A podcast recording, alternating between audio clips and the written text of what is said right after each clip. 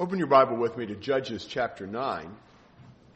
I'd like this morning to look at the first part of this story and uh, draw a couple of lessons from it.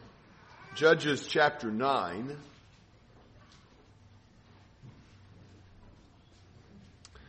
And Abimelech, the son of Jerubbaal, went to Shechem to his mother's relatives and spoke to them and to the whole clan of the household of his mother's father, saying, Speak now in the hearing of all the leaders of Shechem. Which is better for you? That seventy men, all the sons of Jerubbaal, rule over you, or that one man rule over you? Also remember that I am your bone and your flesh. And his mother's relatives spoke all these words on his behalf in the hearing of all the leaders of Shechem, and they were inclined to follow Abimelech, for they said, He is our relative. And they gave him seventy pieces of silver from the house of Baal Berith, with which Abimelech hired worthless and reckless fellows, and they followed him. Then he went to his father's house at Ophrah, and killed his brothers, the sons of Jerubbaal, seventy men on one stone. But Jotham, the youngest son of Jerubbaal, was left, for he hid himself. And all the men of Shechem and all Beth Millo assembled together, and they went and made Abimelech king by the oak of the pillar, which was in Shechem. It's the beginning of uh, our story, and uh, we need to really remember something about the context of this story. That in the previous three chapters, God had raised up Gideon to deliver the people from the Midianite oppression. And he did that with humility and dependence on God, but then he let the power and the success he had go to his head, and he became prideful. And we looked last week at several mistakes that he made. In Judges chapter 8, the men of Israel came to him and offered to make him king. Says, rule over us because you delivered us from the hand of Midian. And Gideon in 823 speaks well. He said, I will not rule over you, nor shall my son rule over you. The Lord shall rule over you. Now that was a good thing. But he didn't act like it. He asked everybody to give some of their jewelry to him and he made an ephod that became an object of idol, idolatry. And he uh, got himself a big harem and had 70 sons and then a concubine, evidently a Canaanite concubine, that bore him the son Abimelech that we're reading about here. And so what you see is in chapter 9, Gideon's sins bearing fruit, so to speak. His sins of the relationship he had with his concubine give birth to Abimelech, who ends up being an egotistical tyrant, his making the ephod, leading the people into idolatry in the last part of chapter 8, his kingly actions, his, his kingly style, sort of paving the way for Abimelech just to go ahead and seek the kingship. And so what you read in chapter 9 is of Abimelech, the son of the concubine, who decides that he wants to become king. He's had no call from God nor man. He more or less is campaigning for the office. And even though Gideon had said in 823, I won't rule over you, nor will my son, Gideon's actions spoke louder than his words. And, and Gideon's son Abimelech tries to become king. Now what he does is, he more or less campaigns he tells the men of Shechem that it would be better for one person, him, to rule over them than all 70 sons of Gideon, or Jerubbaal as the other name of Gideon was. And, uh, you know, you can imagine what confusion and chaos there might be if you had 70 guys all trying to be the king. Now, as far as I can tell from the text, there's no particular indication that those 70 other sons of Gideon were trying to become king. But you know, bad men generally measure other people by themselves. he assumed that the self-seeking that was his, a characteristic of himself would also be the way his brothers would act. Untrustworthiness breeds suspicion. And when we're not acting honestly and honorably, we can pretty well imagine that we're going to think other people won't too. I think it's very telling that he just assumes that his brothers would politic to become king just like he was doing. And so he also argues that it's better for him to become their king since he was the son of a Canaanite woman. He had more uh, family ties with the city of Shechem than what they did. And so he, he's, he's kind of playing up that idea. And so they agree. And they take 70 shekels of silver, 70 pieces of silver, from the house of their idol god Baal, and give it to Abimelech, who goes out and hires a bunch of thugs, who round up his 70 brothers, and he butchers them, kills them on a single stone, one after another, I guess chopping off their head or, or stabbing them in the heart or whatever he did. And uh, he kills them all except for one. There was one, the youngest brother, Jotham, that manages to hide himself and escape. But the rest of them are all killed and Abimelech has himself declared king. You thought that the kingship began with Saul, but uh, in one sense, Abimelech was the first king of something. Now, it's not real clear to me exactly how far his kingship extends. I would suggest to you that as often in the judges, they, were, not necessarily the, the deliverers of the whole nation of Israel. That probably he wasn't the king, or even acknowledged the king of the whole nation. Maybe just over the uh, left-hand side of the tribe of Manasseh, or at least in that general area. But at any rate, over whatever territory he manages to claim, he has himself proclaimed king, and he's uh, very happy about that. Now, what we'll see over the course of this chapter is that uh, Abimelech sort of gets the people he deserves to reign over, and I think the people sort of get the king that they deserve. And uh, some of that will become clear in this uh, lesson, and uh, the rest of it perhaps in uh, on next Sunday. In verse 7 then, now when they told Jotham, he went and stood on the top of Mount Gerizim and lifted his voice and called out. Thus he said to them, listen to me, O men of Shechem, that God may listen to you. Once the trees went forth to anoint a king over them, and they said to the olive tree, reign over us. But the olive tree said to them, shall I leave my fatness with which God and men are honored and go to wave over the trees? Then the tree said to the fig tree, you come, reign over us. But the fig tree said to them, shall I, shall I leave my sweetness and my good fruit and go to wave over the trees? Then the tree said to the vine, you come, reign over us. But the vine said to them, shall I leave my new wine which cheers God and men and go to wave over the trees? Finally, all the trees said to the bramble, you come, reign over us. And the bramble said to the trees, if in truth you're anointing me as king over you, come and take refuge in my shade. But if not, may fire come out from the bramble and consume the cedars of Lebanon.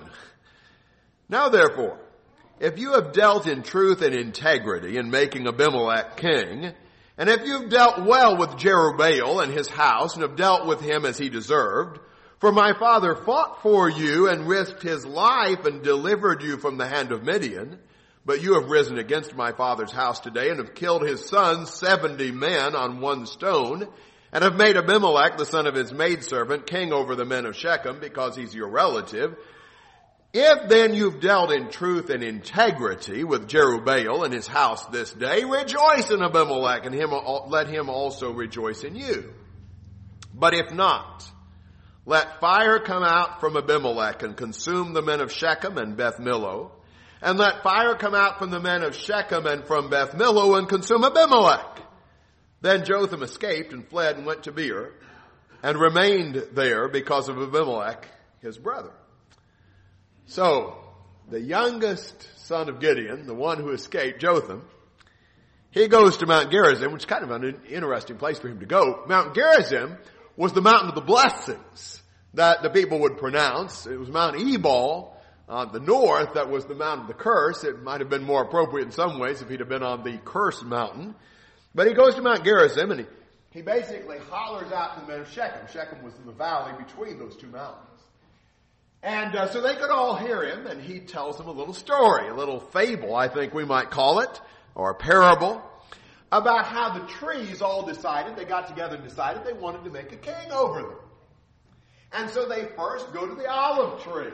They tell the olive tree, listen, we'd like for you to be king over us.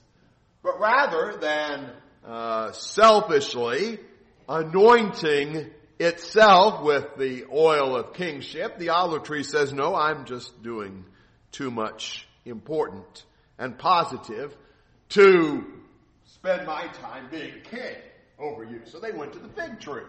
Why don't you be king over us? The fig tree said, oh, you know, I'm, I'm all the sweet figs and so forth that I'm producing. That's, that's more important. I, I don't want to, to be king. No.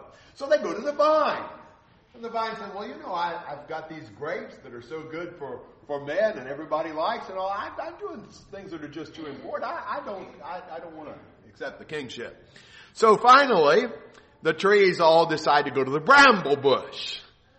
And they ask him to be king over them. Well, the brambles, uh, response to this was quite different. The bramble bush rather, uh, ironically says, if you're making me king, then come and take refuge in my shade. Now I think that's intended by Jotham to be rather humorous. Uh, there's not a whole lot of shade offered by a bramble bush.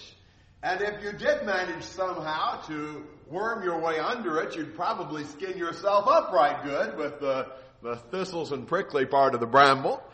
And the bramble not only, uh, ironically says, yes, I'll be king and take refuge in my shade. He says, if you don't, I'll burn you up. So he accepts the kingship with a sort of tyrannical, dictatorial, arrogant spirit. Because, you know, the bramble bush didn't have anything better. You know, he, he wasn't uh, productively occupied with anything else. And that's the point that Jotham is making with this parable. That the people who want to be the kings, who want to be the dictators, the people who want to run everything, are the people who aren't doing anything worthwhile. They don't have any useful, productive activities. And so they do want to be the leaders. But the people who have real dignity and value, they're not anxious to leave the productive things they're doing for the doubtful honor of waving over the people as king. Ironically, it's the people who are the least fit to lead who are the most ambitious.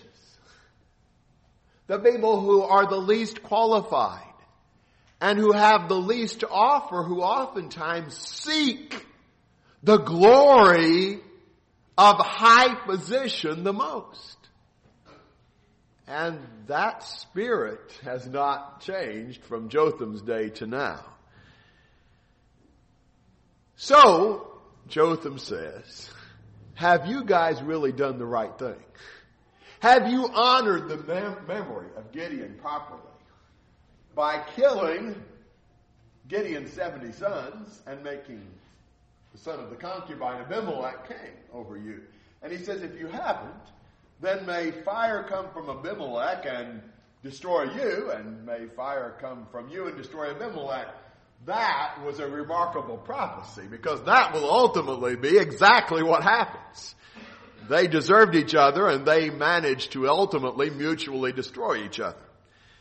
But I'd like to uh, break off the story at this point. We'll conclude that next week and draw a couple of lessons that I think are important from this story. And I'd like for you to think about each of these uh, a little bit. We mentioned how Gideon, in my view, had laid the seeds for Abimelech to act like he was acting and for the terrible atrocities that occurred to have occurred in the land. And the lesson that I want you to think about is that your kids will probably be a lot like you. Only they'll take the mask off. You know, Gideon acted like a king, but he at least said he didn't want to be king. He, he, he denied the crown itself, even though in his attitude, in, in, in his bearing, he was very kingly. Well, Abimelech just goes a step further. He has the same attitude Gideon does without the, uh, you know, social niceties of it. He, he just flat out tries to be king. And that's often the way our kids will be. You know, they'll be a lot like we are, except they may not do it so politely. The one thing about our kids is they see a lot more of us than anybody else does. They don't just see us at church or in a Bible study. Our kids see us, our life at home. They see us when we're with our friends. They probably know a lot about how we are when we're at work. They see the parts of us that we try to hide from everybody else. And just think about how often kids are a lot like their parents, only they don't do it so uh, respectfully. You take parents, for example, that drink heavily who go around shaking their finger at their kids saying, now I don't want you to ever touch any drugs. Don't you ever, don't ever let me catch you on drugs.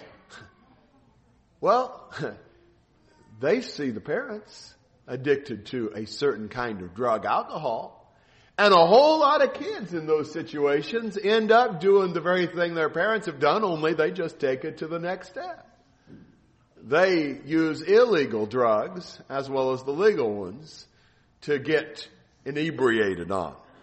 Or you take parents who teach their children that when you're around respectable people, you don't use bad language. But if you're in other contexts, they see their parents doing that. And they realize their parents would never around church people or somebody like that use that kind of language.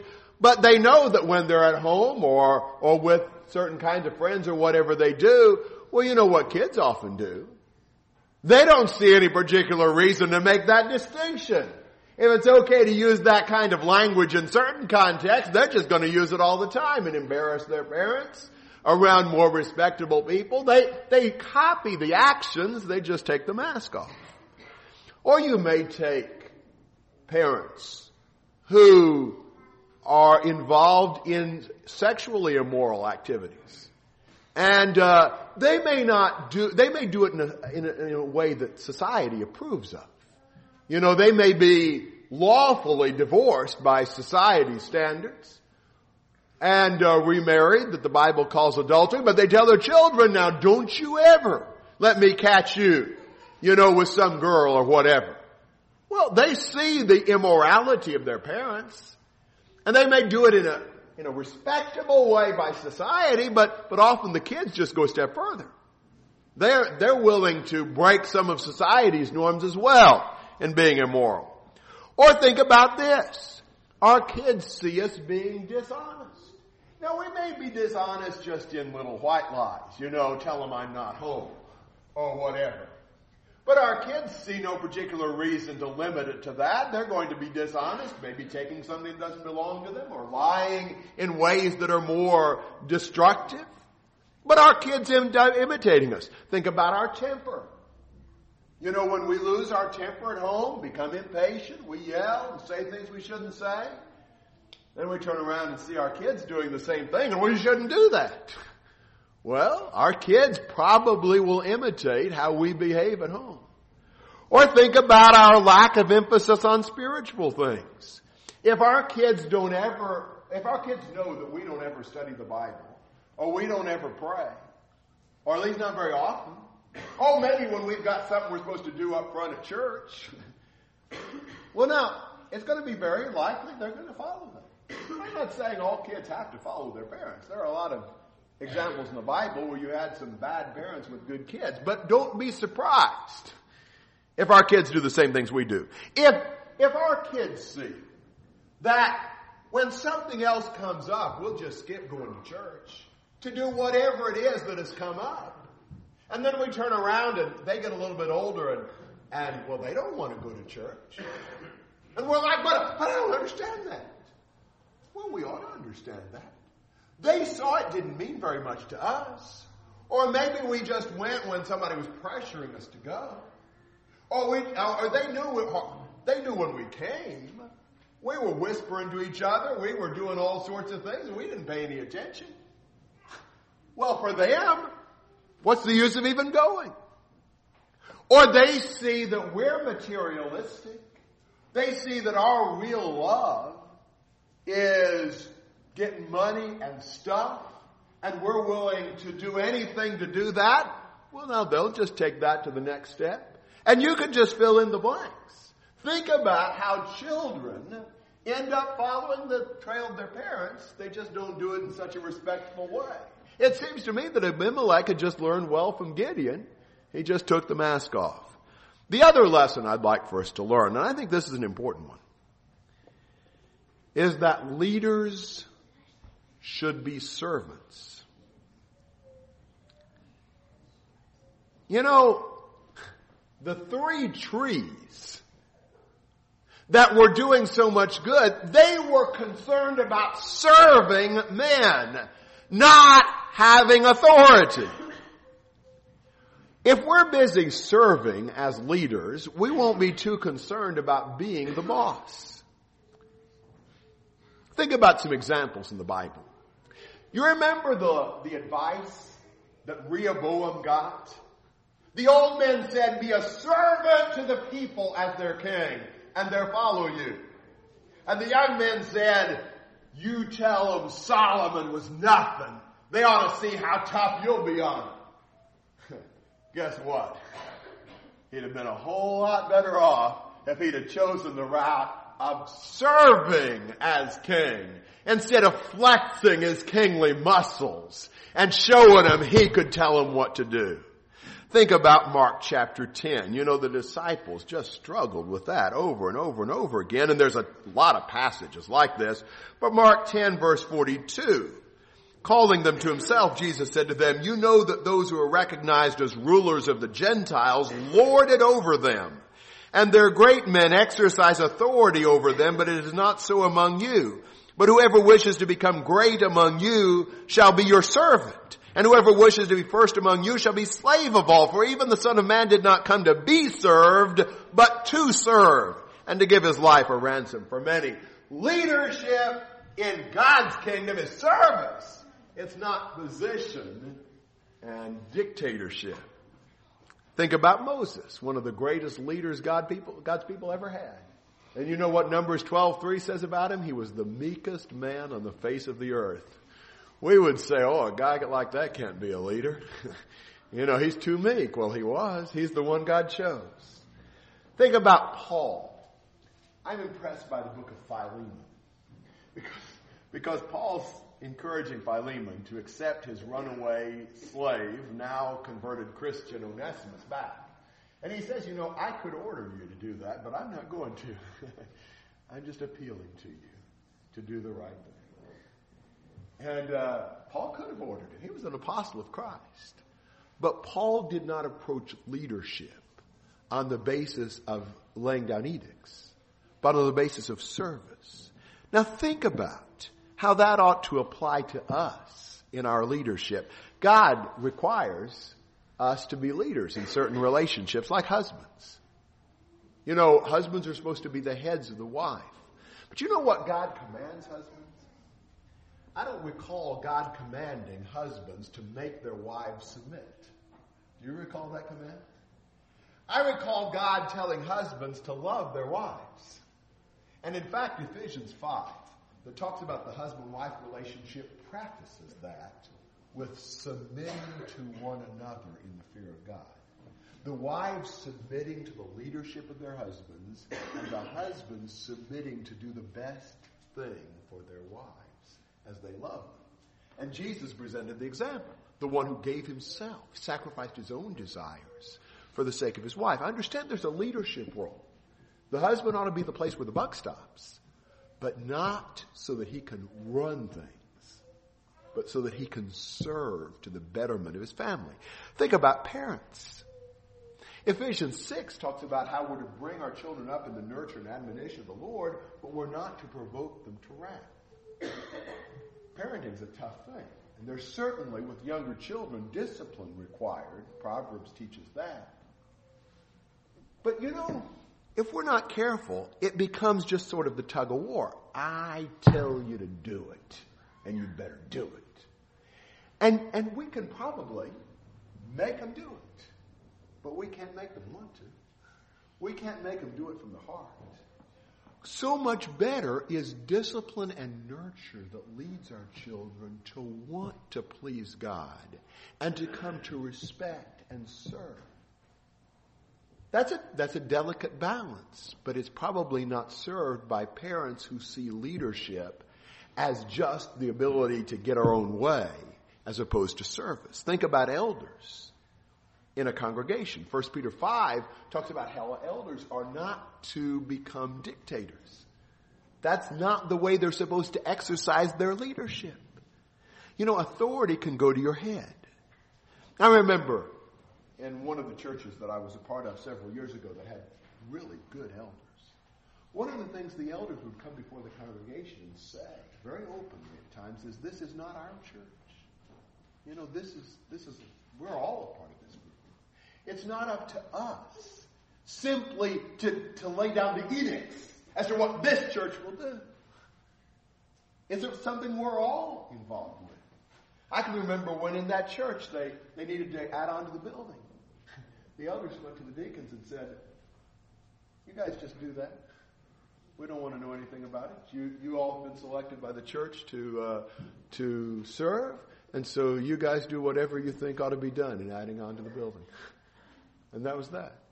You know, elders, the point is not that they get to run everything, but that they serve the sheep to help them grow.